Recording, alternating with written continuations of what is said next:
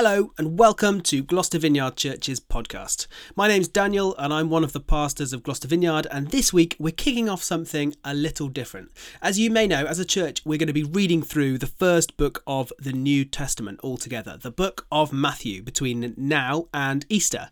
We're basically following Jesus from his birth to his death, and we're going to be learning about him by following him on his journey. Each week, as a community, we're going to be reading a small chunk of Matthew at home in our own time. And then on the Sunday morning, we're going to be making pit stops to look back and unpack the previous week's reading. Now, this podcast is here for anyone for whom the idea of sitting and reading a chunk of the Bible each week is a bit scary. And honestly, I can't blame you if that's the case for you. It can be a little bit daunting at first. So each week, we're asking the Sunday morning speaker to record themselves reading the chunk of Matthew they are going to be unpacking so that you can either read along at home or just listen along while you do the washing up. However, you take part, it doesn't really matter. We'd just love to invite you along for the adventure to meet the real Jesus, to hear him say and do all sorts of things. Some of them you will know and love, others of them might make you feel a little bit uncomfortable. But the beauty of encountering Jesus this way is that we allow him to speak for himself. And our prayer is that as we all engage with the book of Matthew this term, that is that Jesus would come alive for us all in a fresh way. So this week I'm kicking things off. Uh, we're going to be looking at the longest chunk of Matthew in our whole term. We're going to be reading the chapters 1, 2, 3, and 4. And I'm going to be reading from the New Living Translation, or the NLT for short. So if you want to read along at home, you can pause this and find it for free on your Bible app or on Google. This is a record of the ancestors of Jesus the Messiah, the descendants of David and of Abraham. Abraham was the father of Isaac. Isaac was the father of Jacob. Jacob was the father of Judah and his brothers. Judah was the father of Perez and Zerah, whose mother was Tamar. Perez was the father of Hezron. Hezron was the father of Ram. Ram was the father of Amminadab. Amminadab was the father of Nahshon. Nahshon was the father of Salmon. Salmon was the father of Boaz, whose mother was Rahab. Boaz was the father of Obed, whose mother was Ruth. Obed was the father of Jesse, and Jesse was the father of King David. David was the father of Solomon, whose mother was Bathsheba, the widow of, widow of Uriah. Solomon was the father of Rehoboam, Rehoboam was the father of Abijah. Abijah was the father of Asa. Asa was the father of Jehoshaphat. Jehoshaphat was the father of Jehoram. Jehoram was the father of Uzziah. Uzziah was the father of Jotham.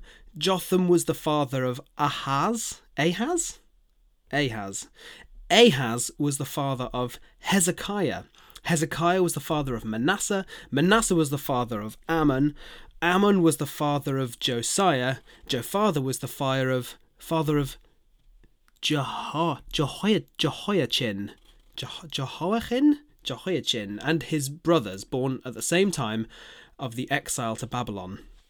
After the Babylonian exile, Jah- hard name was the father of even harder name Sheat, Sheat, Sheal, Shealtiel. Good lord. Shealtiel was the father of Zerubbabel. Zerubbabel was the father of Abi, Abiud. Abiud was the father of Eliakim. Eliakim was the father of Azor. Azor was the father of Zadok. Zadok was the father of Achim. Achim was the father of Eliud. Eliud was the father of Eleazar. Eleazar was the father of Math- Matthan. Matthan was the father of Jacob. Jacob was the father of Joseph, the husband of Mary. Mary gave birth to Jesus, who is called the Messiah. I bet you're glad I read that. All those listed above include 14 generations from Abraham to David, 14 from David to the Babylonian exile, and 14 from the Babylonian exile to the Messiah. This is how Jesus the Messiah was born. His mother, Mary, was engaged to be married to Joseph, but before the marriage took place, while she was still a virgin, she became pregnant through the power of the Holy Spirit. Joseph, to whom she was engaged, was a righteous man and did not want to disgrace her publicly, so he decided to break the engagement quietly. As he considered this, an angel of the Lord appeared to him in a dream. Joseph, son of David, the angel said, do not be afraid to take Mary as your wife, for the child within her was conceived by the Holy Spirit, and she will have a son.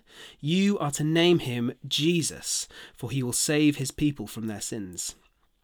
All of this occurred to fulfill the Lord's message through his prophets. Look, the virgin will conceive a child, she will give birth to a son, and they will call him Emmanuel, which means God is with us. When Joseph woke up, he did as the angel of the Lord commanded, and took Mary as his wife. But he did not have sexual relations with her until her son was born, and Joseph named him Jesus. Jesus was born in Bethlehem in Judea during the reign of King Herod. About that time, some wise men from eastern lands arrived in Jerusalem, asking, Where is the newborn King of the Jews? We saw his star as it rose, and we have come to worship him. King Herod was deeply disturbed when he heard this, as was everyone in Jerusalem. He called a meeting of the leading priests and teachers of religious law and asked, Where is the Messiah supposed to be born? In Bethlehem in Judea, they said. For this is what the prophet wrote And you, O Bethlehem, in the land of Judea, are not least among the ruling cities of Judah. For a ruler will come from you, who will be a shepherd for my people Israel. Then Herod called for a private meeting with the wise men, and he learned from them the time when the star had first appeared. And then he told them, Go to Bethlehem and search carefully for the child, and when you find him, come back and tell me, so that I can go and worship him too. After this interview, the wise men went their way, and the star they had seen in the east guided them to Bethlehem. It went ahead of them and stopped over the place where the child was. When they saw the star, they were filled with joy. They entered the house and saw the child with his mother, Mary, and they bowed down and worshipped him. Then they opened their treasure chests and gave him gifts of gold, frankincense, and myrrh. When it was time for them to leave, they returned to their own country by another route, for God had warned them in a dream not to return to Herod. After the wise men had gone, an angel of the Lord appeared to Joseph in a dream. Get up, flee to Egypt with the child and his mother, the angel said. Stay there until I tell you to return, because Herod is going to search for the child to kill him. That night Joseph left for Egypt with the child and Mary his mother, and they stayed there until Herod's death. This fulfilled what the Lord had spoken through the prophet I called my son out of Egypt. Herod was furious when he realized that the wise men had outwitted him. He sent soldiers to kill all the boys in and around Bethlehem who were two years old and under, based on the wise men's report of the star's first appearance. Herod's brutal action fulfilled what God had spoken through the prophet Jeremiah. A cry was heard in Ramah, weeping and great mourning. Rachel weeps for her children, refusing to be comforted, for they are dead.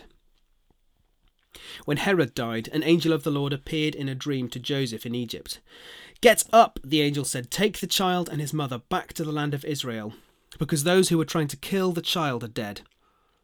So Joseph got up and returned to the land of Israel with Jesus and his mother. But when he learned that the new ruler of Judea was Herod's son, Ar- Archel- Archelaus, he was afraid to go there. Then, after being warned in a dream, he left for the region of Galilee. So the family went and lived in a town called Nazareth. This fulfilled what the prophet had said He will be called a Nazarene. Now, in those days, John the Baptist came to the Judean wilderness and began preaching. His message was Repent of your sins and turn to God, for the kingdom of heaven is near. The prophet Isaiah was speaking about John when he said, He is a voice shouting in the wilderness, Prepare the way for the Lord's coming, clear the road for him. John's clothes were woven from coarse camel hair, and he wore a leather belt around his waist. For food, he ate locusts and wild honey. People from Jerusalem and from all Judea and all of the Jordan Valley went out to see and hear John and when they confessed their sins, he baptized them in the Jordan River. But when he saw many Pharisees and Sadducees, that's kind of shorthand for religious church leaders, when he saw many Pharisees and Sadducees coming to watch him baptize, he denounced them. You brood of snakes, he examined. Who warned you to flee the coming wrath? Prove by the way you live that you've repented of your sins and turned to God. Don't just say to each other, We're safe, for we are descendants of Abraham. That means nothing, for I tell you, God can create children of Abraham from these very stones. And now the axe of God's judgment is poised, ready to sever the roots of the trees. Yes, every tree that does not produce good fruit will be chopped down and thrown into the fire. I baptize with water. Uh, those who repent of their sins and turn to God. But someone is coming soon who is greater than I am, so much greater that I am not worthy even to, to be his slave and carry his sandals. He will baptize you with the Holy Spirit and with fire. He is ready to separate the chaff from the wheat with his winnowing fork. Then he will clean up the threshing area, gathering the wheat into the barn, but burning the chaff with never ending fire. Then Jesus went from Galilee to the Jordan River to be baptized by John. But John tried to talk him out of it. I am the one who needs to be baptized by you, he said. So why are you coming to me? But Jesus said, It should be done, for we must carry out all that God requires. So John agreed to baptize him.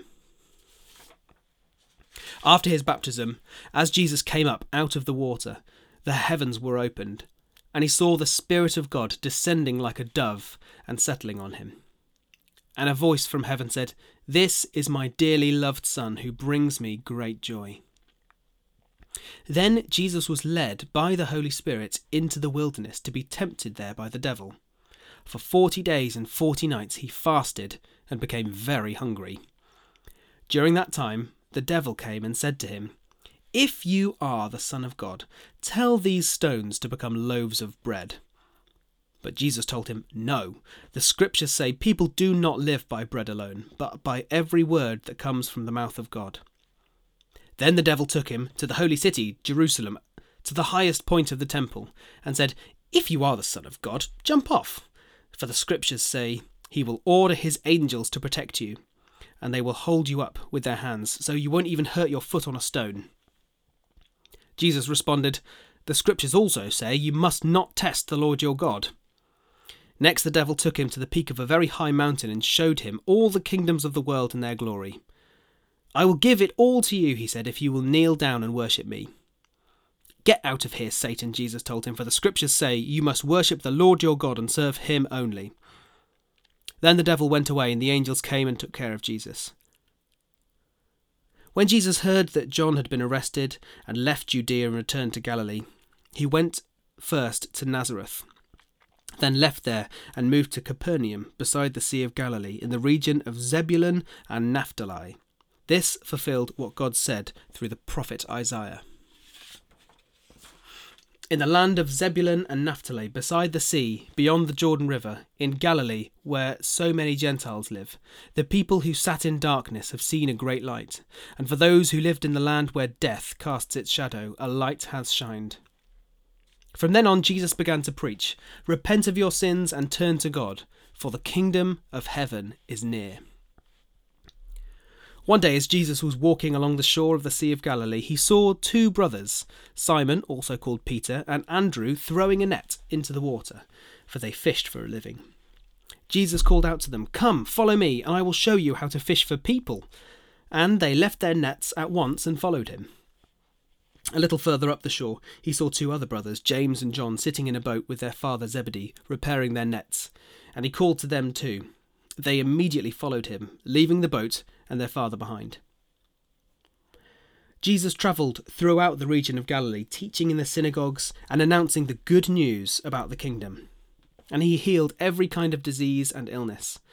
News about him spread as far as Syria, and people soon began bringing to him all who were sick, and whatever their sickness or disease, or if they were demon possessed or epileptic or paralysed, he healed them all.